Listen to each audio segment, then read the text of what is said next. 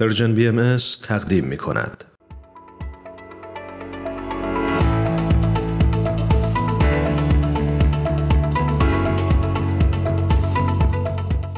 شنونده های خوب و عزیزمون بهمن و فرانک مهربان رو روی خط داریم. بسیار خوشحالیم از اینکه در خدمتشون هستیم. درود میفرستم دوستان عزیز. منم بهتون درود میگم. بهمن جان فرانک جان به پادکست هفت خیلی خیلی خوش اومدید. سلام و درود به عزیزان دل به دوستان بهتر از برگ درخت. قربانتون. منم خیلی خوشحالم که در جمع شما هستم. ایمان جان، هرانوش جان، فرانک جان دوستان عزیزی که صدای ما رو میشنوین. من هم خدمتتون سلام می‌کنم. همونطور که فرانک جان با الهام از شعر سهراب سپهری به شما سلام کرد. من هم ازش الگو می‌گیرم. به سراغ همین شعر سهراب جان سپهری میرم و میگم دوستان بهتر از آب روان. درود بر همه شما.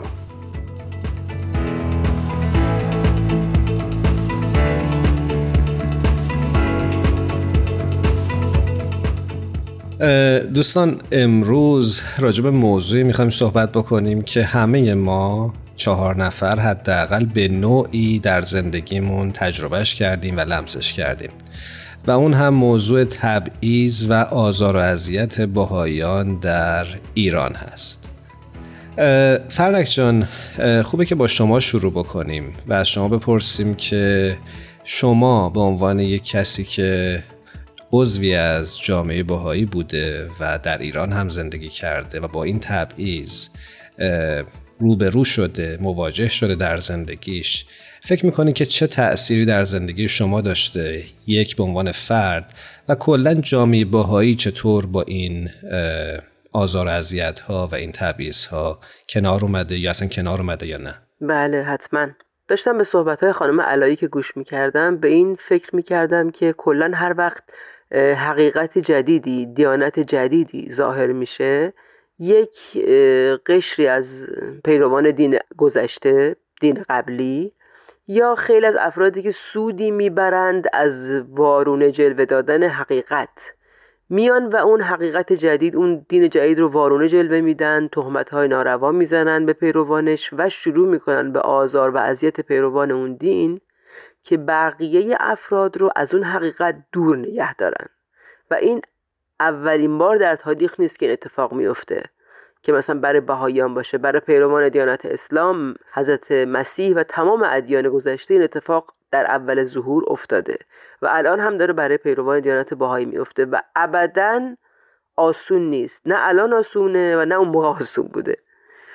منتها داستان چیه که این مسئله دردناک و تلخ و تبعیض و آزار و اذیت رو اون پیروان حالا چون داریم صحبت از باهایان می‌کنیم میریم سر هم موضوع باهایان باهایان ایران کلمه تحمل اصلا به نظرم کلمه کمی است. یعنی کلمه کافی نیست اینو نمی‌تونه درست توضیح بده. صبوری کردن. دقیقا صبوری و استقامت می‌کنن. حتی نمیگیم میپذیرن چون پذیرفتن ظلم و ستم ظالم بار میاره دوباره. دقیقا. یعنی در واقع بهایان در عین اینکه در کمال صبوری و آرامش و مهر و محبت اینا رو عملا دارن انجام میدن. اینا شعار نیست. اینا واقعیت ما داریم می‌بینیم. نه فقط در این چند سال اخیر در این چلو چند سال اخیر. از آغاز دیانت باهایی پیروان دیانت باهایی در شکنجه و زندان و تبعید از خود حضرت بهاءالله و حضرت علا شروع شده و شامل حال همه پیروانشون بوده. و در تمام این مدت تنها پاسخی که پیروان باهایی به این آزار و اذیت ها دادن این بوده که اول بر اون حقیقتی که بهش باور داشتند در کمال متانت استقامت کردند و دوم بیکار ننشستن که مثلا از اون چیزی که محروم شدن مثلا اگر از فرض کنید دانشگاه رو بر باهایان ایران بستند. مدت کوتاهی نگذشت که اساتید باهایی که اخراج شده بودن از کارشون اونها یک مجموعه علمی درست کردن. دانشگاهی رو تأسیس کردن که واقعا تحسین برانگیزه در دنیا. اینو می‌تونن عزیزان هر کدوم که می‌خوان سرچ بکنن BIHE رو در اینترنت سرچ بکنن و ببینن که تاریخچه این دانشگاه خونگی چی بوده و ثمراتش چی بوده. در واقع میشه استقامت سازنده و در عین حال در نهایت مهر و محبت و وفاداری به کشوری که به ظاهر دارن توش آسیب می‌بینن دارن توش آزار می‌بینن. واقعا من نمی‌دونم کجای دنیا میشه هم چیزی رو پیدا کرد. که یک عده پیروان یک دینی یک باوری اینجور تحت آزار قرار بگیرن ولی اینجوری جواب بدن. یه عزیزی حرف قشنگی می‌زد و من خیلی دلم چسبید که بهاییان ایران ظلم رو قبول نکردن. یعنی اصلا انگار که ظلمی انگار به من وارد نمیشه. می‌دونید این برمیگرده همه به حقیقت. حقیقت اون دین جدید که ما میگیم الهی است و ریشه الهی داره. و بنا به فرموده حضرت حالا هر کس ستم روا میداره به پیروان این حقیقت در واقع اون داره به خداوند ستم روا میداره. بر خداوند استکبار می‌کنه.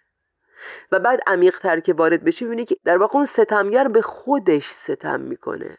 چرا؟ اون حقیقتی رو که اومده برای کمک به من و شما برای زندگی بهتر رو مخدوش جلوه میده خودش رو محروم می‌کنه.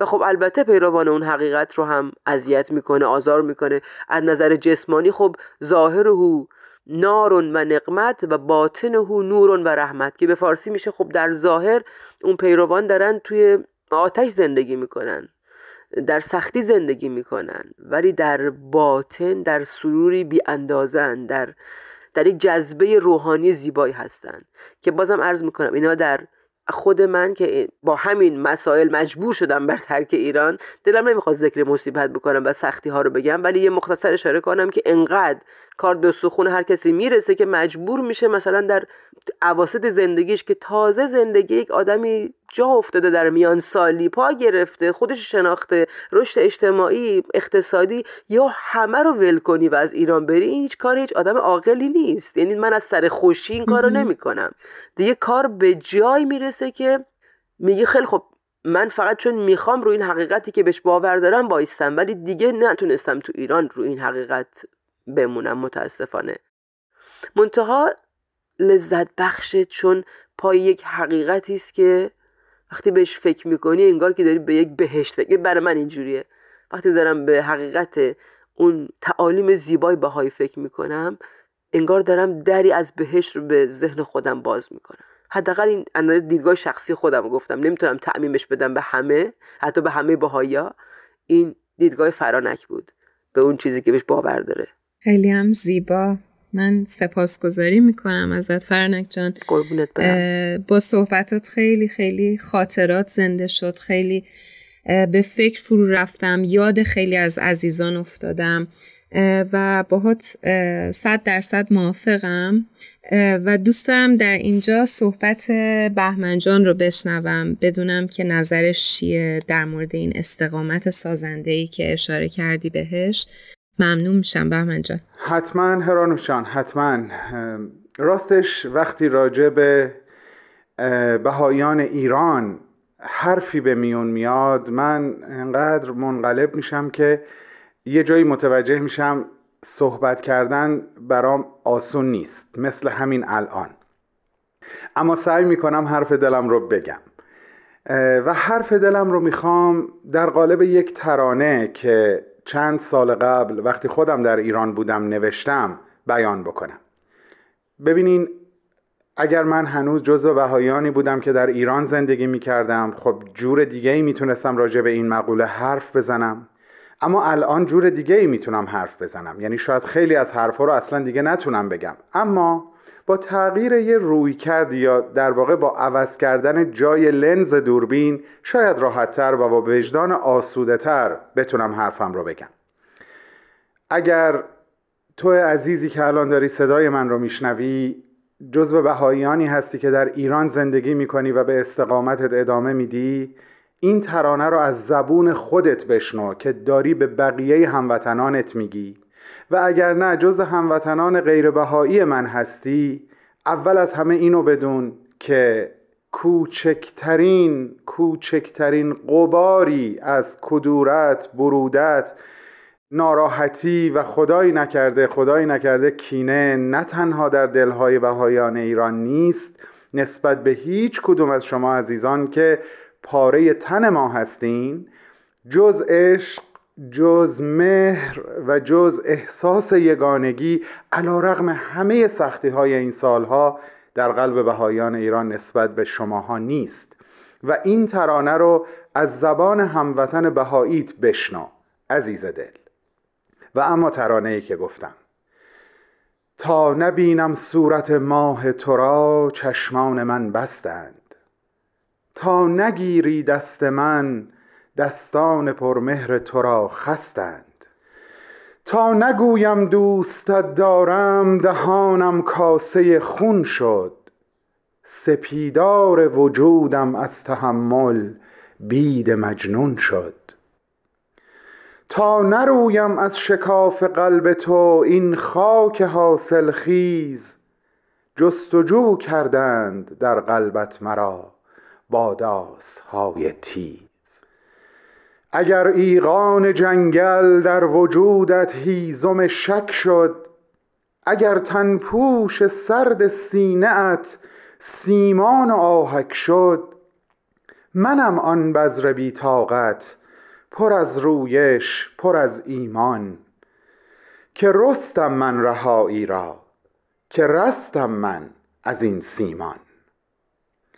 ریشه ها در عمق جانت شاخه ها در آسمان دارم که باید رازهایش را به دستان تو بسپارم. و هر یک بید مجنونی که از این ویرانه غمناک می روید سپیدار است و راز آسمان آهسته با این خاک می گوید مرا باور کنه یاور مرا باور کنه یاور تو را با آسمان پیوند خواهم زد. دهانم غرقه خون باز من بر روی تو لبخند خواهم زد. من و ما واجه های شعر ناب آسمان هستیم که تنگا تنگ هم در جمله ای با عشق بنشستیم. سپاسگزارم. که به دل سروده من گوش دادین. مرسی بهمن جان از اینکه ما رو با دیدگاه خود آشنا کردی. فرانک جان از شما تشکر می‌کنم که امروز با ما همراه بودید هر دو و امیدواریم که به زودی زود دوباره در پادکست هفت دور هم جمع بشیم. زنده باشین. خوشحالم خوشحالم مثل همیشه که عضوی از خانواده پادکست هفت عضوی از خانواده Persian BMS هستم. و یک دنیا سپاس از عزیزانی که هر هفته ما رو میشنون. خیلی ممنونم دوستان عزیز. بسیار بسیار سپاسگزارم ازتون. امیدوارم که شنونده های خوبمون هم از این گفتمان در واقع لذت برده باشن. خوب و خوش و سلامت باشید هر جا که هستید. مرسی متشکرم. می‌دونید که من چقدر خوشحالم از بودن توی این جمع. نمی‌دونم آیا شنونده هم همینقدر که ما خوشحالیم خوشحالن یا نه. امیدواریم که خوشحال باشن. حتما هستم من به نمایندگی ازشون میگم هست دوستان عزیزمون چاره ای انگار ندارن. ایمانم گفت دیگه انگار چاره ای نیستش. من مطمئنم شنونده هامون هم ما رو دوست دارن هم پادکست هفت رو گوش میدن. آره آره. خب خدا نگهدار. نگهدارتون باشه. خدا نگهدار. خدا پشت و پناه همگی شما. خدا حافظ